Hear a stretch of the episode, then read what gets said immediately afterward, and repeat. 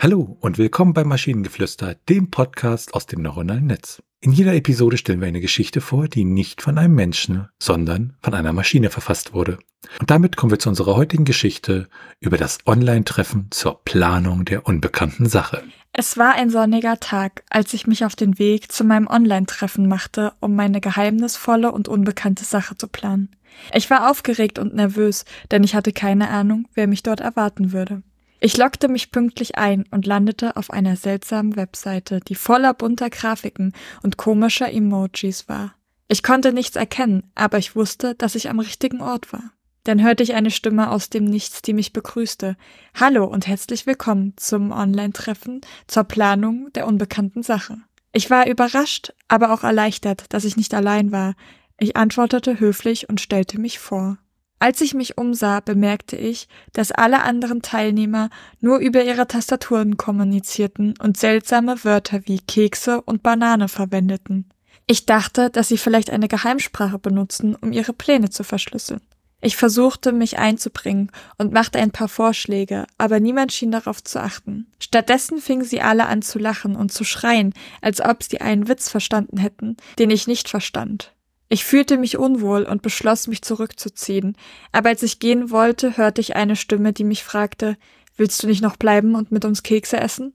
Ich war verwirrt, aber auch hungrig, also sagte ich ja. Plötzlich erschien vor mir ein riesiger Teller mit leckeren Schokokeksen, und ich konnte nicht widerstehen. Ich futterte und schmatzte vor mich hin und vergaß fast, warum ich überhaupt hier war. Dann plötzlich wurde die Kamera ausgeschaltet und ich wurde in eine völlige Dunkelheit gezogen. Ich hatte keine Ahnung, was los war, aber ich hörte ein seltsames Flüstern in meinem Ohr. Die Kekse waren vergiftet, du Trottel. Ich schrie vor Schreck und versuchte mich zu befreien. Dann wurde alles schwarz und ich wachte auf dem Boden auf, voller Schmerzen und ohne Erinnerung daran, was passiert war. Ich hatte keine Ahnung, wer mich vergiftet hatte oder warum, aber ich wusste, dass ich nie wieder in einem Online-Treffen zur Planung der unbekannten Sache teilnehmen würde. Hm, Kekse, Quark, Losung, Banane, Wald. Das ist, denke ich, alles, was ich dazu sagen möchte. Okay. Aber, aber es gibt diesen einen Teilsatz, der unfassbar gut mich beschreibt. Ich war verwirrt, aber auch hungrig. Das ist so 100% ich. Ich fühle das. Also ich fand die Geschichte ziemlich gut, ehrlich gesagt. Sie war irgendwie, also ich habe mich gefragt, oh, wie geht's weiter, wie geht's weiter, wie geht's weiter? Und sie hat auch irgendwie ein Ende und wir erfahren zwar nicht, was die unbekannte Sache ist, aber meistens ist es ja auch so, wenn Mysterien gelüftet sind, fühlen sie sich meistens immer sehr, sehr profan an.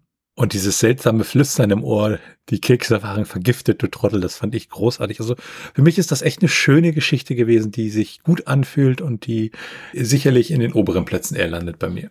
Ja, es, sie war ganz nett. Also das ist ja wieder unser Yin und Yang, wenn äh, mir eine Geschichte sehr gut gefällt, dass du dann mehr so semi-begeistert bist und umgekehrt. Ja, das stimmt.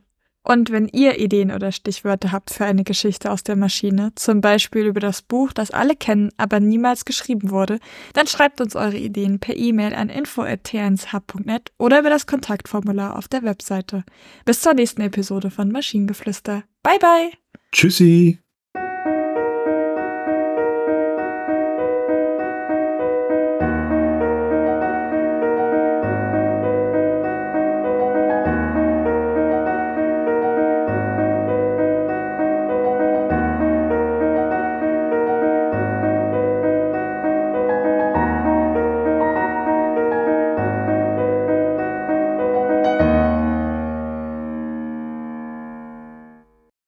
Produktion von Tone Age. T1H.net